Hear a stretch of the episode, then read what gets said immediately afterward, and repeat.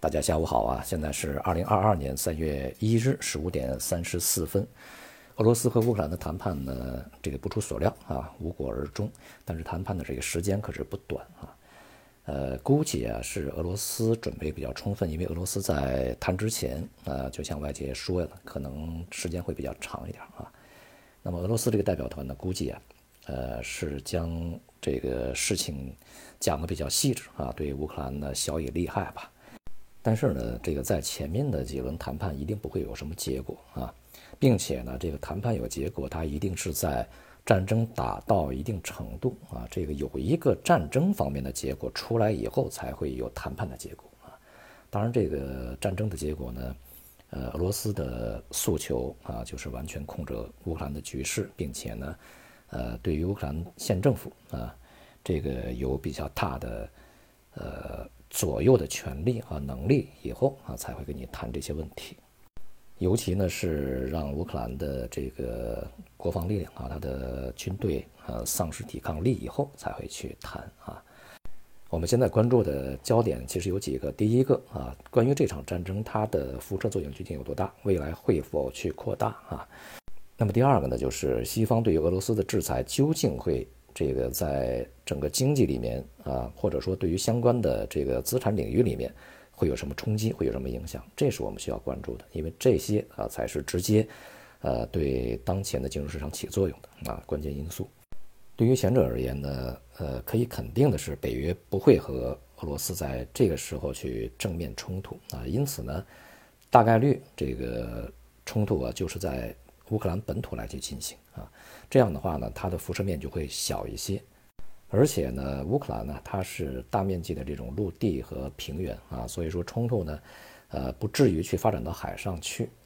那么这就是两个方面的问题，一个层面呢，就是对于海上运输这个影响不是非常大，尤其是对一些油轮呐、啊，这个和这些啊矿石啊等等吧，或者一些初级制成品啊，它们运输的影响不至于特别大。那么另外呢，就是从陆地上面通过乌克兰向欧洲输送的天然气管道，目前看起来呢，没有任何一方希望把它破坏掉啊。那么俄罗斯当然也是保保护着啊，他们并不想这个切断这样一个供应啊。毕竟，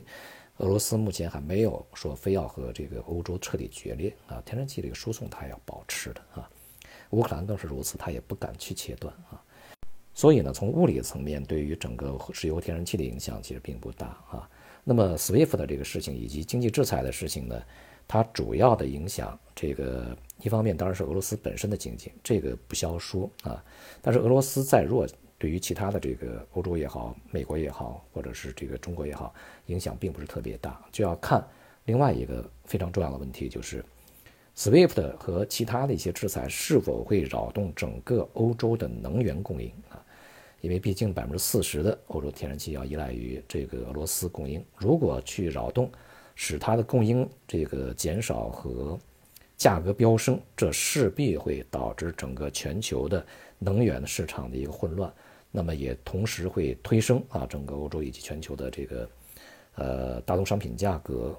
导致严重的通胀啊，那么会导致整个全球啊，尤其是欧洲的一个经济的一个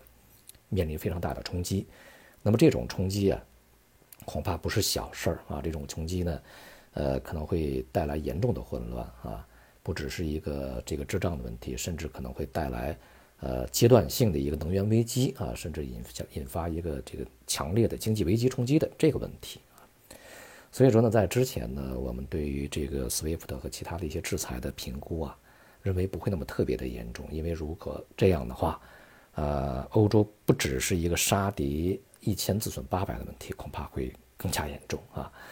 所以呢，西方在极力自保，就是呃使自己的利益啊不至于被呃伤害过重的情况下，然后去制裁俄罗斯，这是他们所选择的啊。呃，那么在能源方面呢，他当然就不会去这个给呃让自己的利益呢丧失太多，所以啊，我个人呢才在前面产生一个怀疑，就是说 斯威夫特 的这个制裁是不是一个政治作秀啊？向国际社会、向乌克兰啊、向民众，然后传达一个信息：你们看，我们团结起来，呃，以最严厉的方式来制裁俄罗斯。我们政治上面正确的，但是从实际里面呢，制裁的程度啊，这个以及制裁的这个速度，当然不会那么快，不会那么高。以保证现在的一个能源市场不会被这个严重冲击啊，保证俄罗斯的一个能源供应的一个顺畅啊。到目前为止呢，我们没有看到这个究竟制裁了哪些银行啊，但是呢，这个我们从另外一个层面可以这个推测出来啊，恐怕这个制裁呢，就是 斯威夫特 的这个事情啊，金融核弹太夸张了啊，恐怕也也就是扔了个手榴弹而已啊。因为目前呢，两个层面的问题，一个呢就是石油和天然气价格都从高位回落了，市场并没有出现恐慌性的波动啊。另外一个层面呢，从这个大的银行啊，这些机构呢，他们的股价也没有出现非常大的一个这个下跌啊。这就意味着什么呢？相关的能源交易方以及相关的金融机构并没有出现恐慌，也并没有去这个呃中断或者是导致一个业务混乱。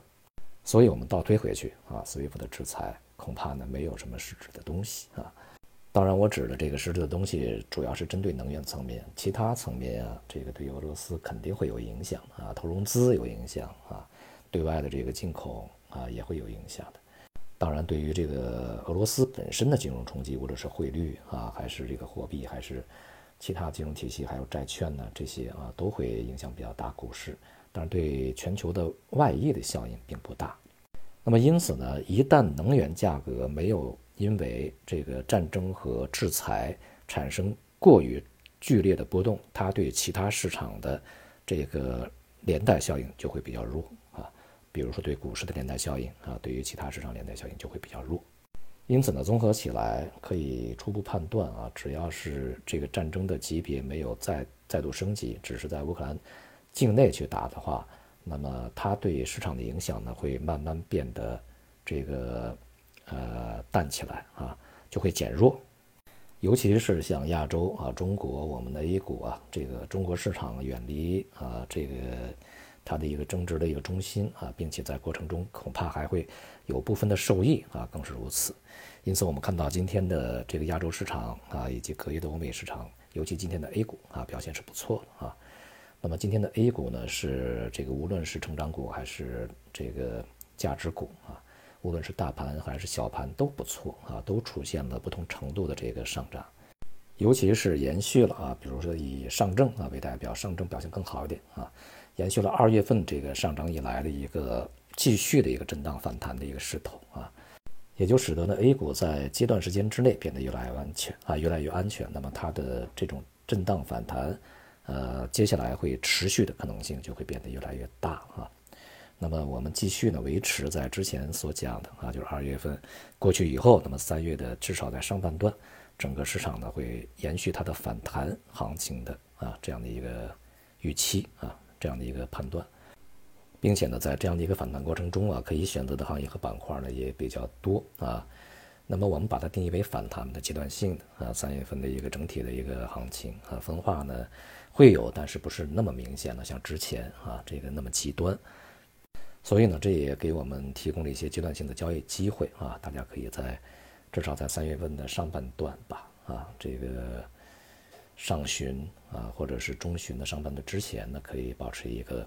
呃逢低啊去做一些啊买入的这样一个操作。而对于其他的一些这个市场的扰动，现在也逐渐的平复，尤其是能源市场啊，暂时呢就是因为战争的原因导致整个能源价格大幅飙升的这种风险呢开始减弱啊。那么这个接下来呢，恐怕还要去结合这个欧佩克加啊他们的一个供应问题啊，那么加上这个战争问题对于能源价格的一个扰动来去综合判断。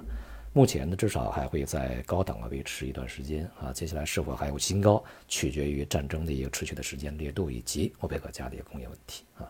这个我们可以继续观察一下，观察一下啊。但至少呢，我们也看到呢，对于贵金属的支持越来越小了啊。那么在黄金、白银从高位回落以后，当前呢也并没有出现一些这个像市场所去期望啊那样一个大幅的持续的飙升，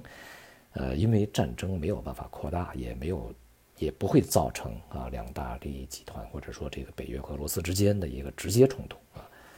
这种可能性非常小啊，所以说他们的上涨呢也会慢慢的失去支持啊，并且呢在三月份啊，个人呢仍然是这个保持良于预期，三月份是黄金、白银这样的贵金属啊触定这个展开回落行情的一个比较大的一个可能性的一个月份啊。好，总之呢，我们一边关注俄乌局势进展啊，另外一方面呢，也可以稍微的放安稳一些心态啊。这个对于现在的这个国内的市场，呃，以一个阶段性的相对比较谨慎乐观的这个态度来去对待。好，今天就到这里，谢谢大家。